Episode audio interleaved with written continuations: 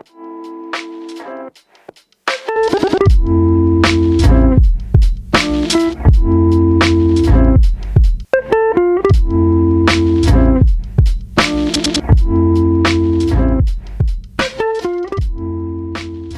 hey, hey, welcome back to the Diet Riot podcast with Alyssa Miller, and Brooke Miller, both dietitians, both moms, both live in Denver, both from the Midwest. Both here doing this podcast for you. yes. And today we have a special guest, um, Stephanie, and we'll kind of throw it over to her to introduce herself. But Stephanie and I met in Las Vegas at whoop whoop. yes Party people. during my internship. So she was the dietitian who like kind of led me and signed off on all of my notes. Um, and then you actually told me to read the book Intuitive Eating back in 2013, and that is when I started getting into it. Was actually because of you. So thank you for that. Wow, without you, this podcast would not exist. Yes, exactly. That's funny. I don't know that I knew that. So thanks for sharing that. Yeah, you told me to read that book, and then I think there was another book. Um, I think it was Intuitive Eating for sure, and then maybe there were some like other articles or blogs that you sent me to. But it was near the end of my internship, and I got really into it, and then I just started referring other people to the book, and I remember giving it. I bought the book and then gave it to my mom, and then I never got it back. So there was that. so I don't. Sounds about right. Yeah. Yes. Probably given out 20 copies of that book and just keep buying a new one every time. I know. I'm like, I'm never going to be able to hold on to that book because I keep giving it away to people, but that's okay. Well, yeah, tell us a little bit, introduce yourself, tell us a little bit about um, you and your background and what you're doing now. Yeah, so my name's Stephanie. Um, Stephanie Michelle is uh, my website, stephaniemichellerd.com. And um, I, right now, am working uh, in private practice as both a dietitian and a counselor, and just in the last two or three years, segued into more of that mental health side. Um, of working with people uh, with food and body challenges. But like so many of us, uh, I was inspired by sort of my own challenges uh, with food and eating and disordered eating and went into nutrition hoping that that would sort of solve my own uh, issues and it, it really didn't. Um, it sort of progressed the more i studied it. I think sometimes the more we study nutrition the more we feel like we don't understand it. Um, so kind of progressed that way for me where things got a little obsessive and i kept waiting for the mental health side of things to come through in school or in our internships. And at least for me in my programs, it just was never talked about or addressed. Uh, so I finally went back and um, studied sort of the mental health side myself and have now moved into working um, with sort of this nutrition meets psychology uh, approach in what I do. So that's the really short version. Yeah, I think that's really true. I think dietitians, I myself went into nutrition because I couldn't stop reading about it and like did not understand it at all, so wanted to learn way more. And I do think we found um, the further we get into this work is like a lot of the dietitians either started because they already had an eating disorder or being in school actually led them to further disorder their eating. So I think that's been kind of a common theme amongst dietitians. Usually being in school for it sometimes can almost make us a little bit more attuned to our disordered eating or make it more like that orthorexia you know go down that line of like oh i'm only eating these super healthy foods which can be super damaging as well so Yeah, and even like I feel like I always did kind of a trial and error. Not that I I don't ever think I really had strong disordered eating, but I would say, oh well, I'm gonna be vegetarian for a while because I want to know how it feels for my clients. I want to be able to relate to them. Like I did Whole 30 for the same reason. I want to be able to know the pros and cons and relate. And so looking back, maybe I was wanting my body to change or wanting some things, but I was never like a chronic dieter and I never I don't think I ever became obsessive, but I definitely was like using that as an excuse as I want to know what my clients are feeling like and I want to know how to relate to people. So Yeah. And I think you bring up a good point that it almost always starts with the desire to change something about the body. mm-hmm. And I've been doing this for a long time, but it only hit me relatively recently that mo- like it's all kind of rooted in that. When we get stuck in chronic dieting cycles um, if we have uh, disordered eating patterns like it really is rooted in in body image. It almost always starts there um, for most people. Uh, when we're talking about more of the diagnosed eating disorders it gets more complex as i'm sure you both know. But i think for most people who are sort of straddling that line between um, normal healthy eating and and diagnosed eating disorders you're falling somewhere in the middle. It's rooted in just body image stuff first and you start looking for the solution that's going to get you physically where you want to go and now you're just on this dieting roller coaster um, for years years turn into decades. Um, and it's just never the solution right? We have to eventually do some some deeper work and get back to what's uh, normal intuitive right in order to heal yeah and do you find that when you start working with clients do you dive into more of the like mental mental illness aspect or psychology aspect first and then kind of go into gentle nutrition? Do you find that that's the most successful for for people?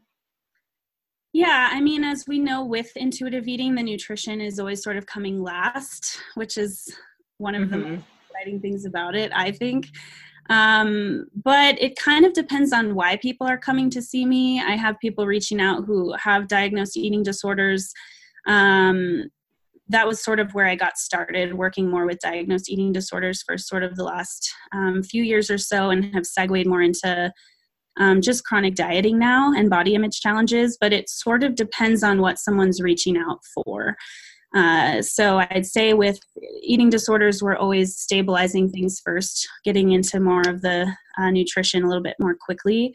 And then um, with chronic dieting, sometimes we don't talk about it at all, and it just becomes uh, a counseling relationship right from the start. And it always surprises people, I think, uh, when they realize how much food and their challenges with food and body have really become uh, symbolic substitutes right for things that they're not really looking at in their life becomes a distraction. You right. know start another diet write out the next meal plan. Um, it's it's a distraction from some of the things we we're not yet willing to look at in our life. So. and are are most your clients that come to you do they know that you specialize in intuitive eating or are they like super surprised? They're like i'm going to see a dietitian. She's going to put me on a diet and then psych now we're actually going to talk about your life. I know, I know it's such a split. I'd say as i've sort of like narrowed my niche um, over the last few years more people are finding me for the intuitive eating thing specifically. People now are looking for it and or looking for um, weight neutral practitioners and folks who are aligned with health at every size. So a lot more people are finding me for that work specifically now but i would say there's still maybe half of the people I work with who are first reaching out, uh, you know, just for a dietitian, for weight loss, for a meal plan. Um, and I'm pretty upfront and honest about how I work with people uh, so that nobody's blindsided. Um, That's probably good. not really what I do. Uh, but I think it again, the word intuitive is built right in, right? So I think it's it is intuitive, and when people start hearing how it works and what it is, light bulbs start going off interest peaks you know and they're interested in learning more. So it kind of sells itself once um, it's introduced for most people i would say.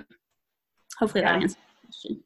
Yeah i just think it's so bizarre that like as infants and babies we just naturally intuitively eat and then diet culture just messes us up completely. So then the thought of intuitive eating seems so crazy but it's like no, we just we got messed up along the way. This is how we were born. And even like nursing my son, like he stops when he's full or he mm-hmm. falls off, or even now he um, at daycare he holds his own bottle of breast milk and then he'll just he'll pull it off when he's needs a break and then he'll you know start eating it again and it's mm-hmm. so cool to see that sometimes he just doesn't finish his bottle because he's full and so it's and you you know you see that more with an older child yeah yeah for sure i've worked really hard on protecting that in my son who you know we're all i really do believe we're all born intuitive eaters or at least have that biological drive to eat um, mostly. There are maybe like a tiny handful of kids that um, need a little extra help especially premature babies but for the most part we're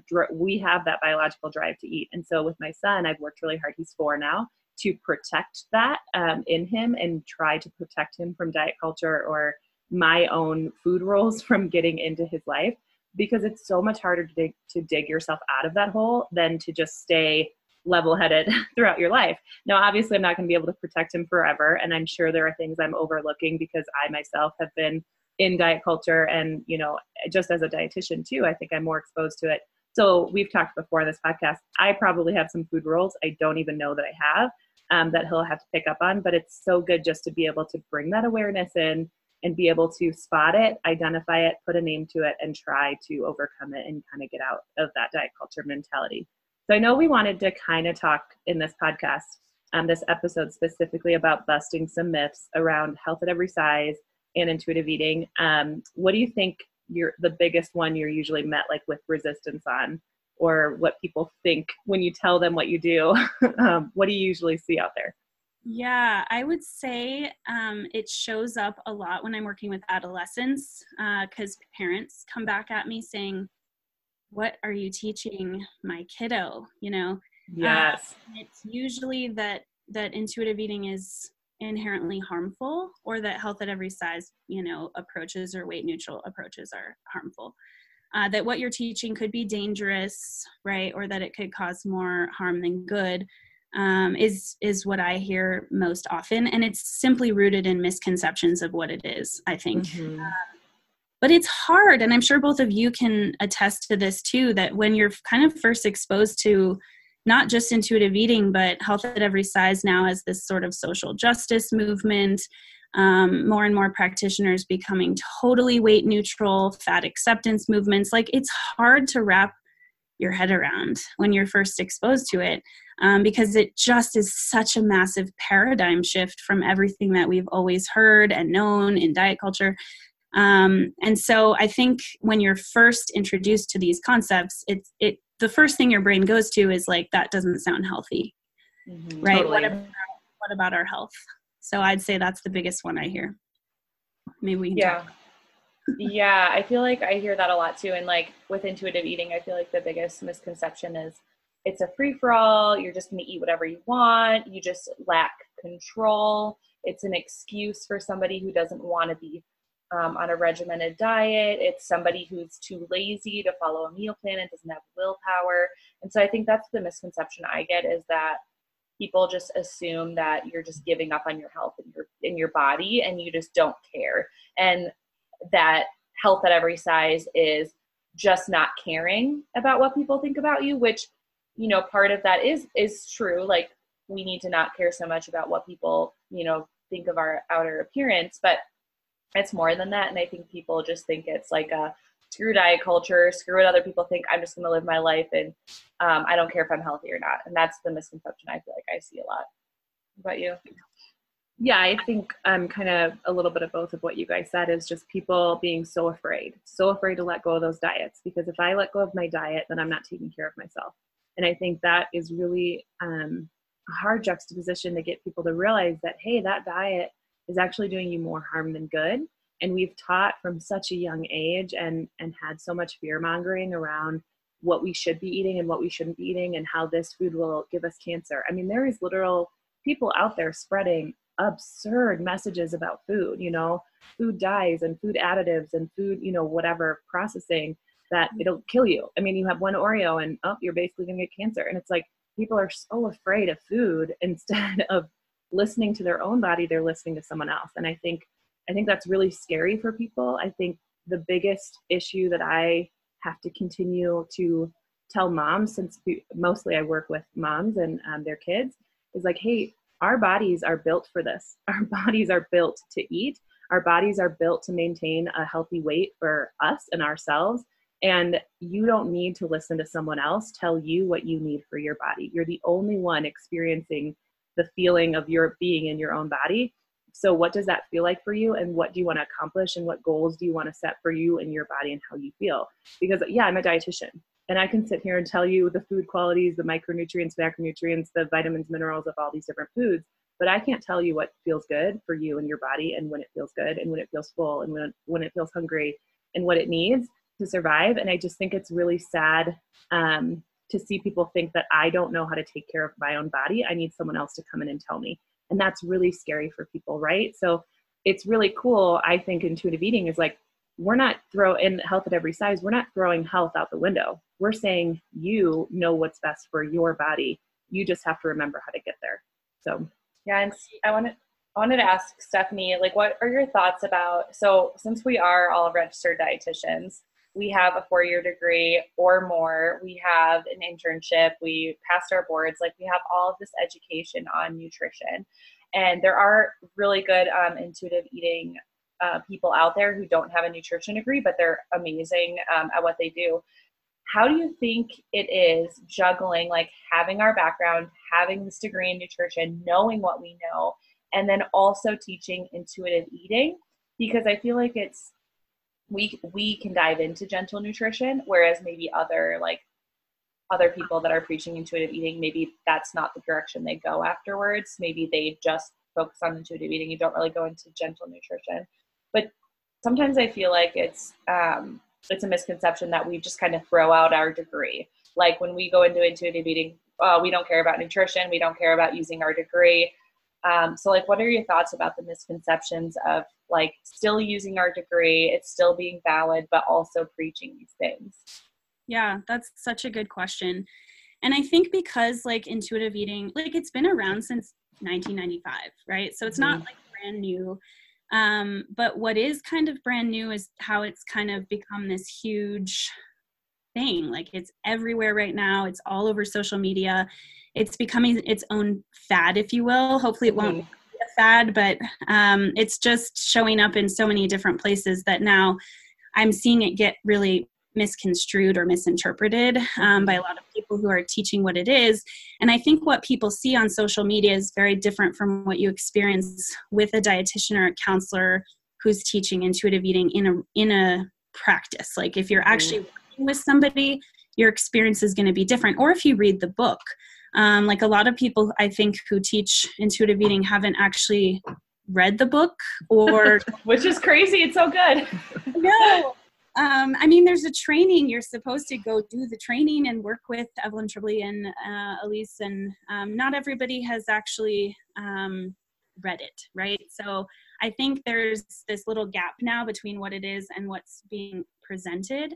Um, but part of that is also that it became a social justice movement, right? Around like letting go of all of this diet culture nonsense and so, anytime something gets caught in um, social justice, we're going to see these really extremes um, around just eat all the food, eat whatever you want, F your gluten free diet, F your healthy diet, right? I don't want to see your green juices. And it just gets um, extreme. And it's just because we're, you know, trying to quiet the noise of diet culture, which it takes a lot um, because diet culture is so big and so loud um, but if I come all the way back around to your question again, um, I think that nutrition is still a primary focus in intuitive eating, but it's an additive approach now, right? It's an add what's missing approach.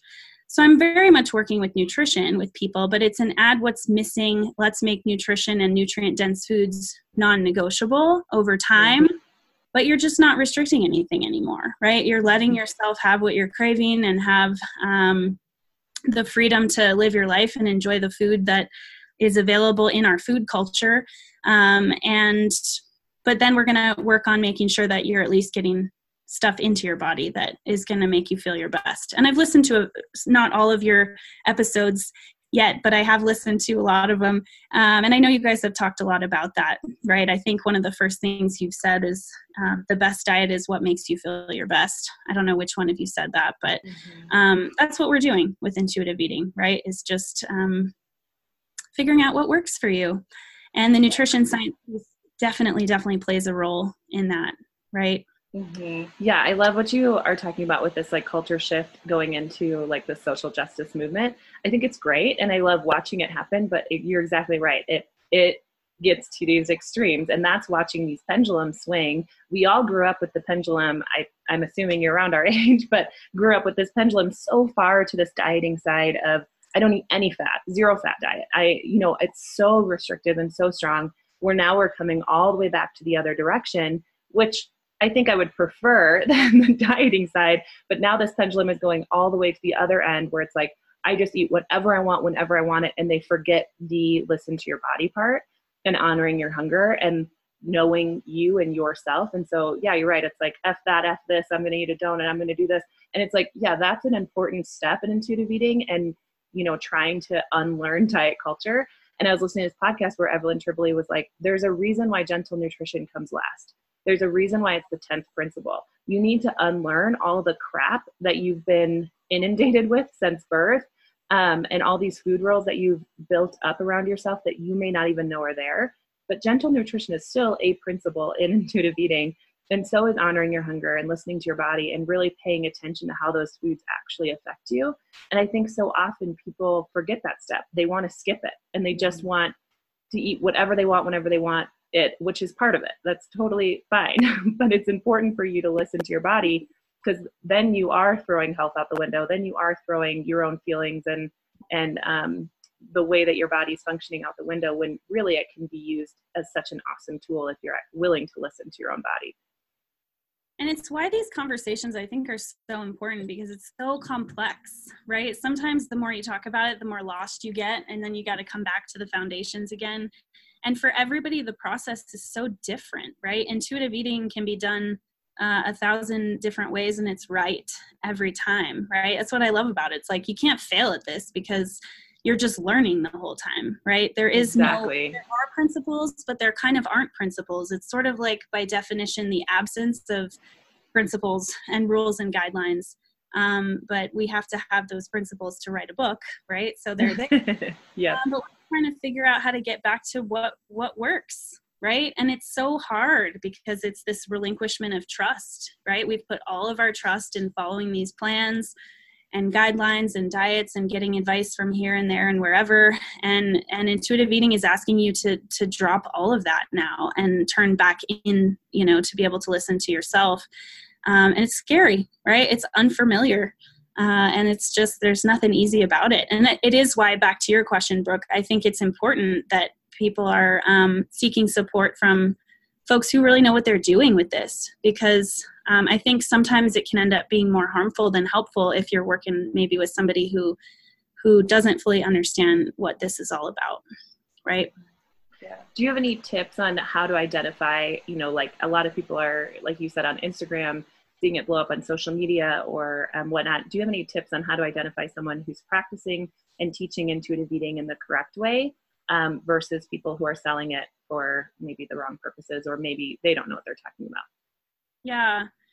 I mean that's such a hard question too because for me like i know what i would look for but i also wouldn't want to just make a blanket statement about throwing somebody who doesn't have the letters behind their name. Um, sure under the bus so i think and- your gut and your intuition but perhaps do a little digging into maybe what the background is, how long they've been doing it, did they do intuitive eating certifications or trainings, registered dietitian, licensed counselor. Uh, you can't go wrong there. Um, but sometimes, you know, we've we've discovered something, we've tried it on, it worked for us, and I think that that can also make you credible. Not all the time, right? But right. It, uh, I wouldn't want to discount folks who have um, utilized it in their own life with great success and are now trying to share that love? Um, it's a hard question. Yeah. Yeah. I know, uh, sorry, just real quick. I know a big one for me, a red flag is if someone's telling you to use intuitive eating to lose weight. That's usually where I say, okay, this person, if their whole focus is still focused on weight loss um, and body image issues, but they're using intuitive eating as a way to get there, then that's probably someone that you may want to have a second thought about going to for your counseling. Um, it's not and i had a great response on one of the people who i follow on instagram responded to a great question where it was like i want to lose weight not because of vanity but i don't feel good in my own body. I know this isn't my set point weight. What do i do about that? And she was just so great about like that's okay and that's a valid feeling that you have that you don't feel good at your current weight and you want to lose weight but the point of intuitive eating is not losing weight, it's listening to your body. And oftentimes, if that's true for you, that you're above your set point weight, it will happen naturally over time. Um, and vice versa if you're underweight as well. But I think that was like a big red flag for me to see practitioners try to use or manipulate intuitive eating to get you to lose weight. Yeah.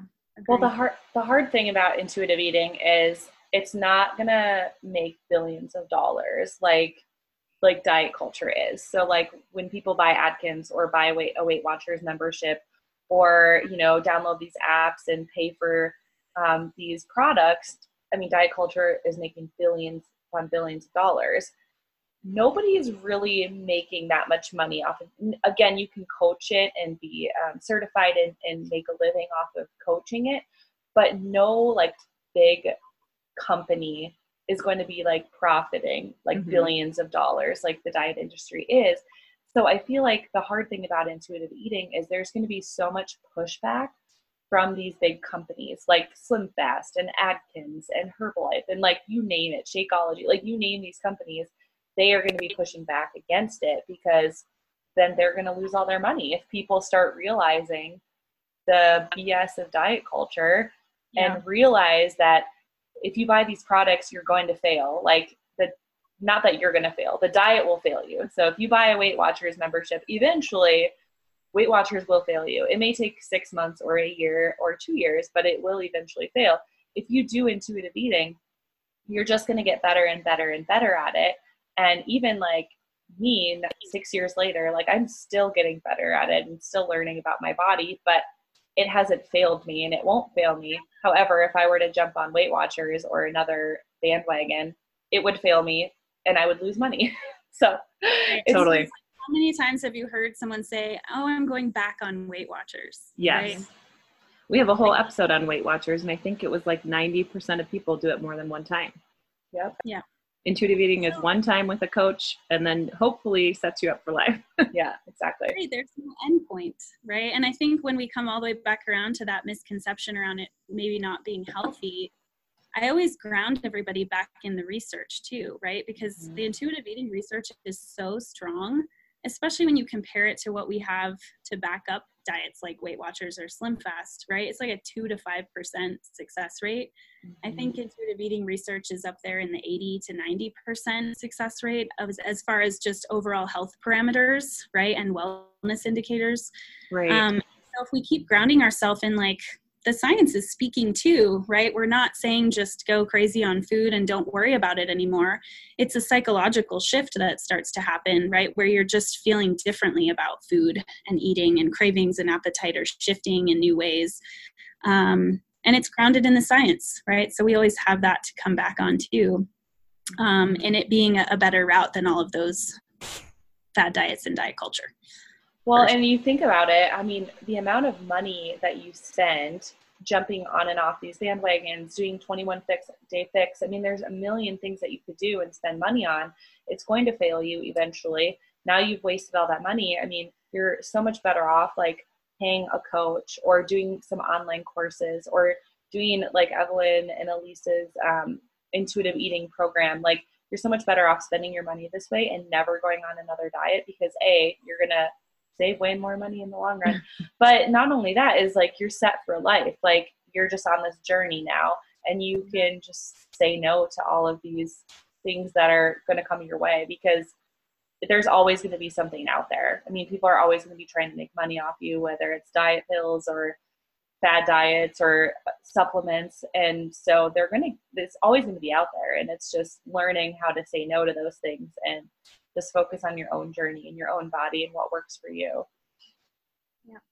Yeah, and I love what you touched on there too. Mental health is a big portion. When people are talking about whether or not diets work, they're usually talking about weight, right? They're saying, oh, that diet worked for me. Well, it worked for me in the sense that I lost 15 pounds, but then six months later, now I'm two pounds heavier than when I started that last diet when it was quote unquote working. Like your your version of what's working and what's not is only taking in consideration your weight Whereas the research behind, behind intuitive eating and health at every size is much more focused on not only your weight, which is a parameter, of course, but then checking in on your actual blood levels, you know, and also checking in on your mental health. And these are huge, huge factors when you look at research. Um, you know, in the health at every size, she talks about the research or, or the research that she did, um, basically putting people on more standard diets and trying to lose weight and then people taking the health at every size approach. And they actually had to stop the research early because of the harm that came to those who are practicing traditional diets because mentally and, and psychologically they were breaking down, they were suffering through it, and they didn't lose as much weight. So it's like there's no upside here long term to continuing the dieting cycle. So I think I think yeah, that's really good point. I love that the research is coming out in such support of intuitive eating and health at every size, and love to see where that's all going. Um, the other thing I want to touch on, the other kind of myth or myth buster we can do about intuitive eating is um, exercise. I think um, Brooke and I talk about this a lot, but people need to really uncouple the idea of exercise and weight loss. And I think when people think about becoming intuitive eaters, they think exercise goes out the window too. Have you heard, have you seen that with some of your clients? Um, I think there is sort of a phase where people just kind of like throw up their hands to everything self care and taking care of themselves just because they're finally given permission to just do whatever they want. Um, I have seen some phases play out, right? The first one is usually like confusion and then you know, like anger. then anger is usually third. It's usually um, fear or anxiety somewhere in there. And then sure. anger and then resolution, right? But um, mm-hmm. yeah, the exercise thing is difficult. Um, I don't know what you wanted to say about it, but what I've found is um, most helpful is giving people a break from um, working out the way maybe they have been for a long time if it was always self punishing. And then when I'm working with people, I always am doing a lot of embodiment work, right? Like just taking a few minutes to get them in their body in every session because if you can connect like if if you just like put your arms up right now and like stretch I haven't showered today yet. Sorry. feels good immediately. Yeah. Right. And so if I can get people connecting to like, oh, like just for that second that felt really good, then like that's enough. Right. And sometimes we start with something super small to just check in with your body, do a stretch once or twice a day. Um, and if you can keep that going and make sure that it feels really positive, then you see people feeling more inspired to increase that just a little bit, right? Maybe one push up, right? Maybe one little sun salutation, and then it's turning into like a 20 minute floor routine over time or taking a walk. Um, but it's hard when there's a lot of body trauma, right? It's difficult. To, to disconnect that tether between weight loss and self punishment and physical activity being something that just feels good. So I'd love to hear your thoughts on that too and how you're working with people. Well, I think I, like, for instance, I always grew up, I had a personal trainer when I was 15. Exercise has always been such an important part of my life because I was an athlete. I loved sports. So for me, exercise was a way to become better at my sport. And then after I quit um, softball in college, then exercise was just like my habit. So I didn't really enjoy going to the gym. I just did it because I just, it was part of my routine. And then after college, actually during my internship with you, I started doing more like hot yoga and realized like, oh my gosh, yoga feels so good. And and now I don't do hot yoga because I just can't handle the heat anymore. but now I've realized like I don't I can go to a gentle yoga class with 70 year olds and not necessarily sweat a lot, but I feel so incredible after. And I think for me, my misconception was always that I needed to sweat a lot to get a good workout. And then when I realized, like, no, I think it's better for my mental health and for my body to just do a lot more yoga or whatever it may be, swimming, like, you know, right? Mm-hmm. It. What you want to do just changes. It doesn't have to stay consistent. Exactly. And it's totally changed throughout my life cycle. Like sometimes I'm doing way more yoga, sometimes I'm doing more barre, like you name it, and I go through cycles. But I think that now I'm just starting to listen to my body and like what feels good for me right now. And I don't I don't feel guilt anymore and I used to and that was another thing I struggled with is I would feel guilt. If I had the flu and missed a workout, I would feel guilty about it. And I had this fear that I would all of a sudden gain weight. So even though I was like pretty comfortable in my own skin, I had this fear if I miss working out for a week, I'm going to gain weight, even though that's not really true. Mm-hmm. Um, and so uncoupling that idea of like, if I miss a week's worth of workouts, I'm not necessarily going to gain 20 pounds. And same with eating, like intuitive eating. Um, I have weeks where I eat a lot more fruits and vegetables, and then I have weeks where I'm traveling and I just don't. And I feel awful, you know, at the end of the week of travel and eating fast food, I feel awful. Um, so I'm like listening to my body and realizing that. But um, I, I don't have that fear anymore. And I think it's so freeing to like live a lifestyle where you're not feeling guilt and shame over missing a workout and you're not feeling fear over food or exercise.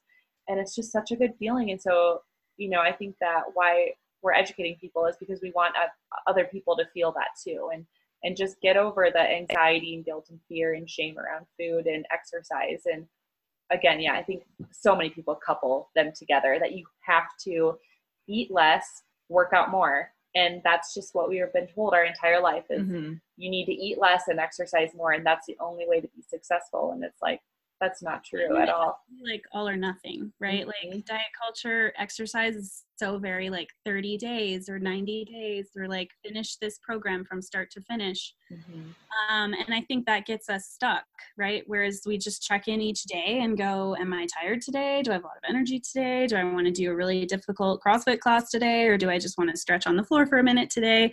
Right? And if we're just checking in there doesn't have to be any you know 30 day program of the same thing every day in order to be successful at exercise or movement. So it sounds like that's the journey that you've been on. Mm-hmm. just kind of checking in with what feels good at any given time for you. Yeah, I think um, Brooke and I actually have an episode, if you guys scroll all the way back, about exercise and kind of talk a little bit more about our stories. But I think that's so important what you just said is like that can both be honoring to your body one day where you do a super hard workout is honoring to your body and then another day where you just rest and literally do nothing. That can also be honoring. And then anywhere in between. It's completely up to you and your body. And that comes back to kind of what we were talking about eating. It's like with exercise we've all for some reason come across this idea that we're not enough that we don't know what our body needs someone else needs to tell us. And then we do sign up for these 30 day challenges or whatnot and then we miss one and we fail and we feel like a failure. We throw the whole thing out the window and we call ourselves a failure what? Like this is so crazy. Our bodies ebbs and flow and and go through these cycles that are important to our bodies. That's normal for us to go through um, cycles with food and cycles with working out and cycles with hormones and aging and all these things.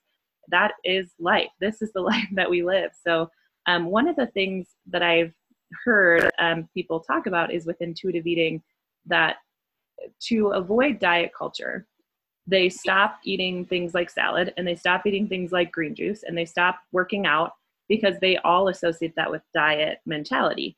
And although that we've talked about a little bit is that's so important in the beginning of throwing out kind of those those diet mentalities and what diet culture has kind of sold us as a lie. And maybe that does include giving up salads for a while because you feel like you should be eating a salad, so then don't eat a salad. But at some point, it's okay if you're saying, oh, I really want something light and crunchy and cold, and a salad sounds really good. It's okay to enjoy that salad because you want to enjoy the salad. It's all about that intention behind it. And I think that's true of working out too. Um, and I did just want to say one of my favorite kind of quotes or things that hang like um, hangs out there about exercise is would you still do this exercise if you knew it wouldn't change your body and i think that's such a powerful visual to us of why am I exercising? Am I doing it to manipulate my body or am I doing it because it feels so good to stretch or do yoga or go for a walk or go for a run? You know, what are your intentions behind it? And would it would you still do it if it's not going to change the way that you look? I love, I love that. that. Yeah. I did not come up with it. No, I've used something very similar where we're just saying like a visualization around if you already were in your ideal body, whatever the heck that means to you, right? Um, right. We're trying to that over time. But if you were there, how would you be taking care of yourself? Like, how would it change the energy of what you do every day? If, you know, your God or a crystal ball, right, came and said, Oh, look, here you are. You're in this perfect body now forever. How does that change your life? Like, what are you focusing on now? What are you thinking about now? What are you doing differently? Um, and it it's tear jerking for people sometimes to think about wow like i'm really just neglecting so many things right in the pursuit of just focusing on weight or body stuff. So i love that. Yeah and Good some point. of some of my training and courses i've taken they talk about that exact same thing. It's so it's such a powerful place to put yourself is how would you treat yourself differently? And some of the things that i've heard people talk about is like well I, I would buy new clothes. My clothes don't fit me. And it's like well of course you feel uncomfortable in your body if your clothes are too tight. If you're uncomfortable in your own clothes and you're waiting to buy new clothes to wait until you're in this body that you may never be in. And for your whole life you're in uncomfortable clothes. You refuse to buy new ones. There's holes in them or your underwear doesn't fit. I've heard so many women talk about buying new underwear can be so freeing. Underwear that actually fits me or isn't super old because you're just waiting until you're in that body. So i think that's a really powerful thing that we're avoiding those basic needs or basic self-care until we're in a better place with our body. And it's like now's the time now's the time to take care of our body and feel good because otherwise we're just digging deeper and deeper holes and and making yourself feel horrible for longer. Live as if right? Like live mm-hmm. as if you're already where you want to be because this body matters too like you know grounding yourself in your here and now body and just today and what's going on for you in this moment right? Riot of life happening right now it's all we've got right? So i love that you're saying that like we have to respect wherever body is it's manifesting our story you know and it's it is where it is. Can we just shine a little bit of love?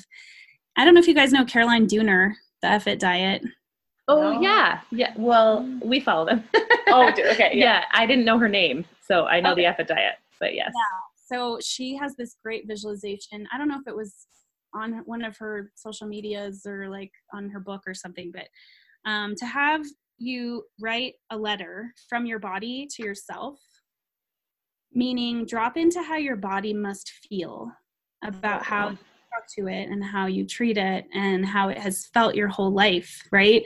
Because our body's always fighting so hard to take care of us every single day, right? Like even fat storage is just body loving you, saying, You must be so stressed. I'm going to put some fat away for another day, right? It's just stored potential energy. Like our body is just looking out for us every day, every minute, and we're just so unkind to it. Mm-hmm. I use that one a lot with clients now because I don't know if that was hers or if it came from somewhere else, but it's it's brilliant and it is a very healing exercise. Yeah, I'm sure. And intuitive eating is so it you come alongside your body and work with your body and not against it. And all diets, all diets are working against your body. It's literally saying, I know you're hungry, but hold off. I know you're hungry, but try drinking a glass of water. I know you're hungry, but go ahead and snack on this rice cake, you know, and try to make it through. And it's like, no, it's a biological drive to eat because you're hungry and your body needs fuel. And intuitive eating says, hey, when you're hungry, go ahead and eat, you know, and you actually start working with your body. And there's something really powerful about that. Yeah, I, I think we like imagine if we sorry I cut you off. Oh, you're good. Imagine if we did that with our bladder, right? Or our bowels. Put you on a poop and pee diet, right?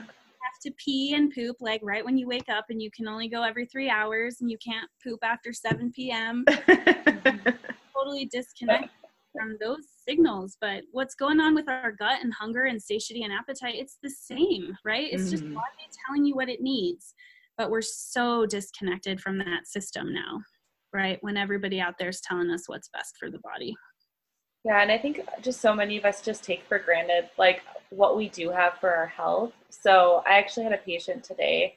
He started crying to me on the phone because he's lost 75 pounds in the last six months from cancer.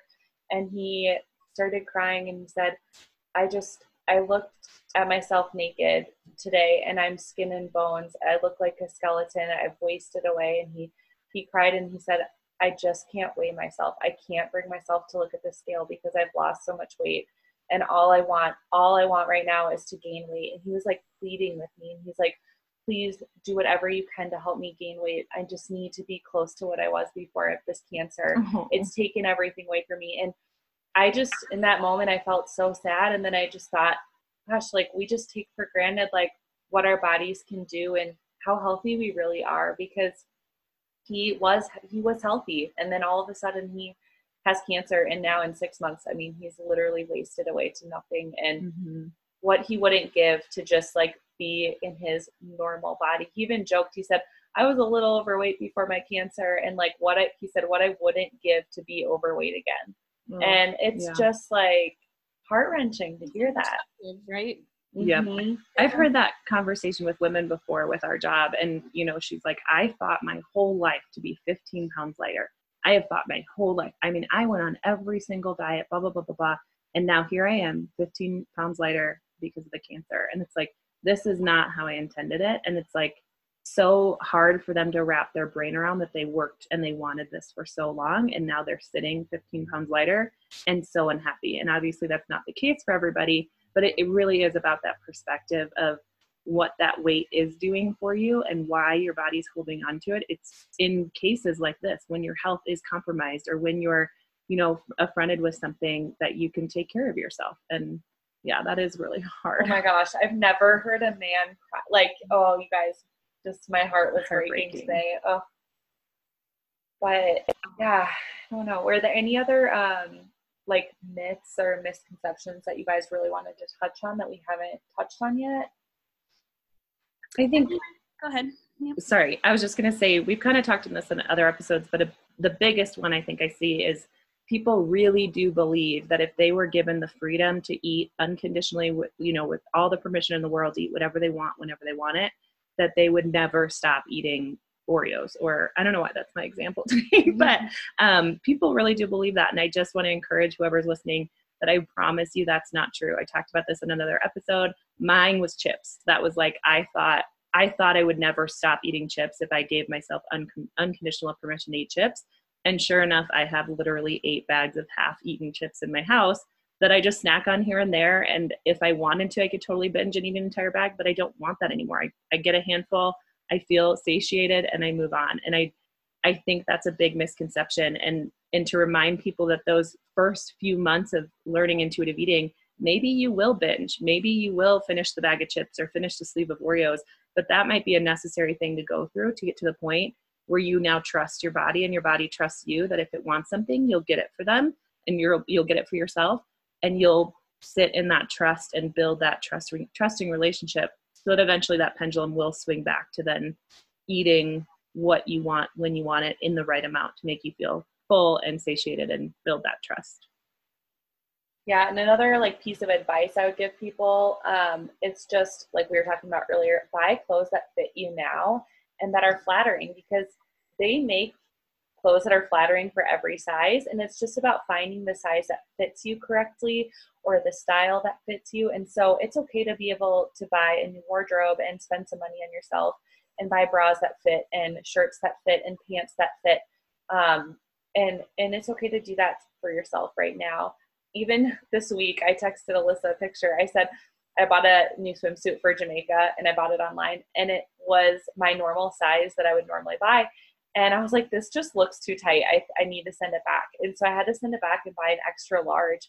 And I was like, this is not what I would normally buy, but it it was so much more comfortable and it fit me better. And every brand is so different. And so like it's okay to ignore the XL or like the size on the label. Just buy something that you feel comfortable in because it's not too tight. So give yourself the unconditional permission to just, you know, shop for clothes that fit you now. And then I'll yeah, I'll turn it over to you we we don't seem to have that problem with shoes, right? I know. Although I'm really self-conscious, I have big feet, and so do I you. have huge feet. we have like size 10 and 11 feet over here, and I'm five mm-hmm. four though. Like that's the issue. I'm not tall. That is true. I'm five ten. Yeah. still, every time I walk into spin class, they're like, "What size shoe?" And I'm like, "The biggest women's size you have, or I the know. smallest man's size." Thanks. I I actually like used to really hate bowling because I would be too embarrassed to tell them my shoe size because I'm only five four. So. I'll get over it someday. Uh, yeah, that's funny. No, the clothing conversation is you both made really good last points, and um, I think if I had a tidbit of um, something to share at the end of this hour, it would just be that if you're struggling with this separation uh, or separating kind of weight and health, um, to just remember that when you're keeping your focus on health weight will do its thing, right? It will figure out where it wants to be. Um, and just that health at every size intuitive eating is not anti weight loss. We're just anti weight focus, right? Mm-hmm. We're just like taking the focus off of it as it as if it's the problem um, and putting focus directly on health, right? And just separating weight from health. So how could that possibly be a, a bad thing or move anybody in the wrong direction? Yeah, and definitely read Health at Every Size if you guys haven't yet. Yeah, yeah, we talk a lot about the intuitive eating book, but um, health at every size, which also is a part of our giveaway. um, is super, is such a great re- resource and um, reference point. Especially, I found these books to be really great to pass on to other people if you start getting criticisms. And I know moms out there, um, when you're trying to do this for your kids, I know you guys got get criticism from family and friends of how you're teaching your kids to eat or how you're not, you know, paying attention to what they're eating or whatnot. Um, these are just awesome resources to hand off to other people, and then you don't have to have the conversation, you know. So thank you so much for um, being on today, Stephanie. We really appreciate it. You're you're just very um, your great calming presence. You seem to really know what you're talking about, and thank you for teaching Brooke so then she can teach me and we can get this podcast. Um, and can you tell everyone where to find you again? Yeah, I like blabbed that out right at the beginning, but um, yeah, it's uh, stephaniemichellerd.com is um, my website and I am on Instagram, but very little. I'm not maintaining a consistent presence on social media, but I am there, Stephanie Michelle underscore RD. Awesome. And do you do virtual practices as well, or just in person in Wisconsin? No, uh, she's, in, oh, Colorado, Colorado Springs. Springs. Sorry, all of Brooke's friends are from Wisconsin. um, right now, I'm about 50 50 virtual and um, in person in Colorado Springs. Awesome. All right, guys. Well, that was our interview with Stephanie. Oh my gosh, I just love her. I miss her. That was awesome. She's so calming and like clear and concise. I feel like you and I can get a little coffee hyper. so I always like when our guests are like somber and just very clear and decisive with how they talk about intuitive eating. It's awesome. We always learn so much from our guests too. So Thank you so much, Stephanie, for being on. Hope you guys loved it as much as we did. Yeah, thank you so much. Um, and then we are still doing our giveaway, or as I like to call it, sweeps. yeah, check out our giveaway, you guys. There's a post about it on Instagram. Basically, you need to rate and review and subscribe to our podcast, and then share it on social and make sure to tag us for an extra entry. And you will win a copy of the Intuitive Eating book, Health at Every Size book, some fit snacks, an Amazon gift card, 25 bucks to Amazon. Who can't? Who who doesn't want that? And um, some Diet Riot merchandise, you guys. Pretty exciting. So make sure to enter that giveaway. And we will see you next week with another episode. Oh, wait. wait. Brooke's ready. I'm just going to read a few reviews. Yeah, we're going to make sure if you review us, write something. When you do the written review, Brooke may read it on air. So you're basically famous. All right. Um, this one says best approach, such a well spoken message and said in a way that reaches individuals that are on that are in all different parts of their health journey. Wow, that one's a nice one. Thanks, That's so nice. Mac baby. Mac baby? Mac baby. Yes. Um, this one says, Love the intuitive eating topics. I started listening to Diet Riot when I really began my intuitive eating journey. I love the episodes they have done on intuitive eating. I love that they bring their expertise and professional knowledge into other diets out there. I'm not a parent or interested in having kids, so those episodes don't pull me in as much. Totally get that. Mm-hmm. And occasional religious talk turns me off. Totally get that too. Overall, a wonderful podcast to learn about different ways of eating and how damaging diet culture can be from two professionals. Thank you. And that one's four stars. Yeah, that one is a four star review, and that's okay because I like the honesty.